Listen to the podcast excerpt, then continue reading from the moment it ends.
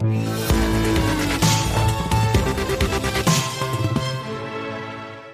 le rebond qui se poursuit à la Bourse de Paris, euh, quasiment toute la semaine maintenant, rebond des marchés euh, sensibles, au-delà des 4700 points. Et on se rend compte, on se rend compte, j'ai mis le petit... Hum. Bonjour Laurent. Bonjour David. Petite anomatopée. Non, mais euh, on, se, on, se rend compte qu'en fait, ce, ce, rebond profite, euh, et ça c'est intéressant, euh, aux valeurs massacrées. Et le, déjà, le mouvement de rebond, il est impressionnant. bonjour Laurent. Bon, bonjour David. Vous ne me ferez pas taire, je suis sur le plateau. jamais, jamais. Pas, vous ne pourrez pas évoquer un problème technique. Effectivement, c'est vrai que depuis quelques séances, on est, on est quand même pas mal à la fête sur, sur la place de Paris. J'ai fait le petit pointage sur les valeurs du SBF 120.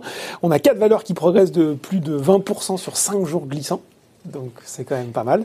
Euh, vous avez une petite idée de, ce, de ces valeurs? Non, je suis collé, ça y est. Vous n'avez pas regardé? Punissez-moi. Donc Elior, Clépierre, Renault, Mercialis, donc un groupe de restauration collective, un constructeur auto, deux foncières, effectivement des valeurs qu'on avait plus l'habitude de voir aux avant-postes des hausses.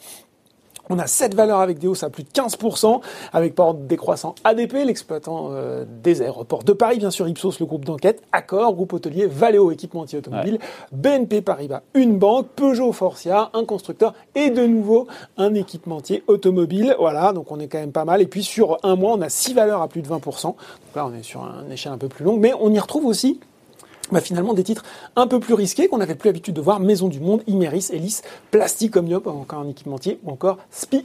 Mais on est d'accord, ce sont les valeurs qui ont été les plus abîmées, les plus massacrées, encore une fois, dans la baisse des marchés. Quand on voit, on est constructeur auto, valeurs financières, euh, valeurs liées au tourisme, voilà. Effectivement, c'est vrai qu'on retrouve notamment ce, segment, euh, ce secteur de l'automobile. Alors il faut dire qu'il y a aussi les annonces hein, qui participent à ce mouvement de hausse. On avait le plan de relance de l'automobile, vous en parliez euh, avec Nicolas Dufour, salué l'État qui met euh, euh, tout compris, je crois à peu près 8 milliards sur la table entre euh, des primes, la conversion des primes aux véhicules électriques, un fonds d'investissement et puis encore de l'argent pour développer le véhicule de demain. Et puis on a eu les annonces hier aussi de ce plan d'aide européen de 750 milliards. Mais c'est pas fait. C'est pas fait, mais finalement, c'est l'annonce qui est parfois aussi importante que, que, que, le, que le plan lui-même avec des subventions. Euh, et vous en parliez en première partie aussi euh, des plans qui se profilent peut-être pour le transport aérien, pour le secteur aéronautique. Donc effectivement, bah, tout ça euh, contribue à, remettre au goût du jour, si je puis dire, ces valeurs qui ont été attaquées. Et on voit qu'il n'y a pas effectivement que le secteur auto, puisque les foncières sont aussi très bien placées, ADP, alors que même pourtant, bah, le transport aérien, lui, il est loin d'avoir repris dans les conditions normales. Au-delà des exemples qu'on a cités de, de boîtes cotées qu'on a cités, cette tendance, on, elle est généralisable, euh, j'ai envie de dire, en France, en Europe? Eh bien, effectivement, euh, elle est généralisable. Euh, les gens de la Banque Postale Asset Management, dont Stéphane Néo, ils ont fait un petit, un petit calcul en prenant l'Eurostox 50, figurez-vous, et ils se sont rendus compte que, en fait, là, ce mardi, ce mardi-là, alors que l'Eurostox gagnait 0,94%, eh bien, le secteur financier, il était à plus 4,14%, le secteur bancaire, plus précisément, à plus 6,03%. Donc, ils se sont amusés, si je puis dire.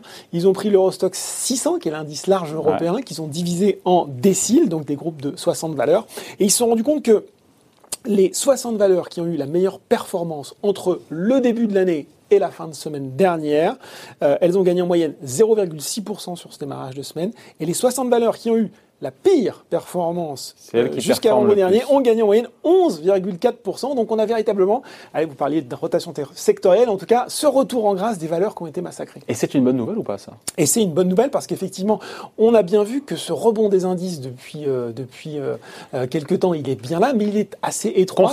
il est concentré sur sur à la fois des volumes d'échanges qui sont assez assez réduits, on va dire, et sur un certain nombre de valeurs, les valeurs les moins risquées. autant dire qu'on n'aurait pas pu aller très loin si on restait euh, uniquement sur ce segment. On voit donc quoi? Un retour d'appétit pour des titres un petit peu plus risqués, dont le rebond est un peu plus incertain. Euh, on peut peut-être aussi dire, bon, il y a forcément un mouvement de retour des investisseurs institutionnels qui aussi, euh, pour, pour revenir sur la performance, sur, sur leurs différents produits, reviennent sur le segment action. Et puis, il y avait ce mouvement quand même sensible des investisseurs particuliers euh, qui ont ouvert des, des, des, comptes titres pendant cette période difficile et qui sont peut-être finalement en train de les garnir eux aussi. Ça veut dire qu'on quelque part qu'on sort du mouvement de panique, du mouvement de ce qu'on appelle le, sell-off, pour revenir vers quelque chose de plus euh, mûri, de plus réfléchi Alors effectivement, on pourrait se dire ça. C'est un autre point intéressant qu'ont aussi regardé les experts de la Banque Postale Asset Management.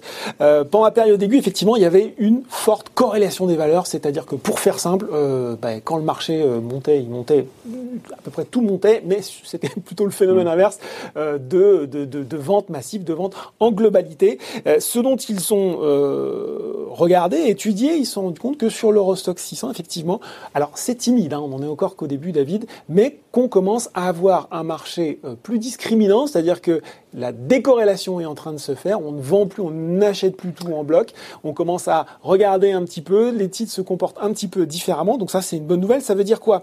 Ça veut dire que finalement, les investisseurs euh, sont en train de considérer, à tort ou à raison, mais ce qui est en train de se décider, c'est que euh, l'épisode 1 de cette crise est en train de passer.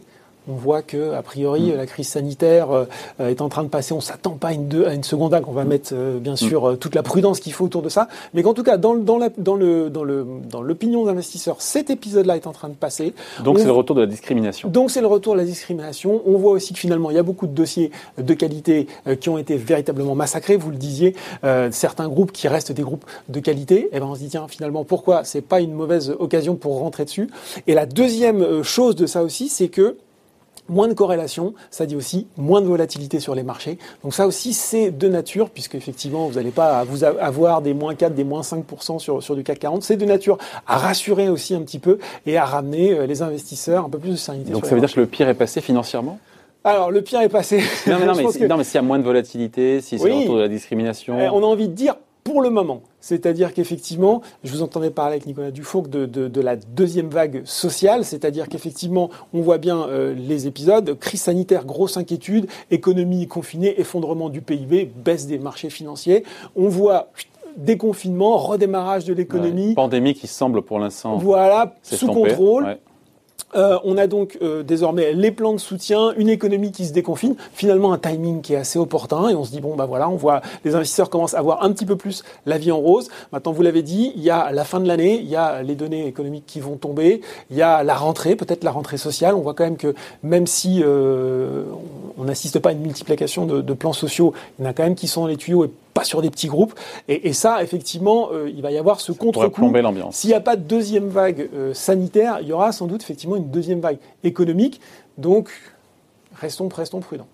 Voilà, en tout cas, on voulait vous parler de ces valeurs massacrées qui, euh, qui aujourd'hui sont au cœur du rebond de cette semaine. Et donc, euh, au début, on parle de rotation sectorielle. Et Bah, c'est ça, encore une fois, de voir qu'aujourd'hui, c'est je- de plus ces quelques valeurs tech aux États-Unis ou chez nous qui Ouais. tirent les marchés, mais que ce soit, ce soit plus largement On, partagé. on va terminer par quelque chose. Enfin, on le dit à chaque fois, et les gens disent mais oui, on sait, on, on connaît ça par cœur, mais c'est l'occasion de véritablement faire son stock picking, de regarder les dossiers qui sont intéressants. N'achetez pas un secteur. Ah tiens, je vais acheter de l'auto au hasard parce que finalement l'auto remonte. Au sein de l'auto, il y a des groupes avec, qui ont des profils très différents. Il y a des équipementiers qui sont euh, très spécialisés. Il y en a d'autres qui sont sur toute la chaîne de valeur. Je pense notamment à Valeo, que vous soyez sur de l'électrique, du thermique, il y a forcément Valeo. Donc Regardez bien les dossiers, n'achetez pas de façon, euh, de façon inconsidérée ou de façon un petit peu euh, large, et puis diversifier, on le dit sans arrêt, mais on se rend compte que c'est pas Ce toujours sont le les basiques, les règles de base. Ouais, mais pas toujours respecté. Bon, merci beaucoup, Laurent. Bonne Merci, journée. David. Salut.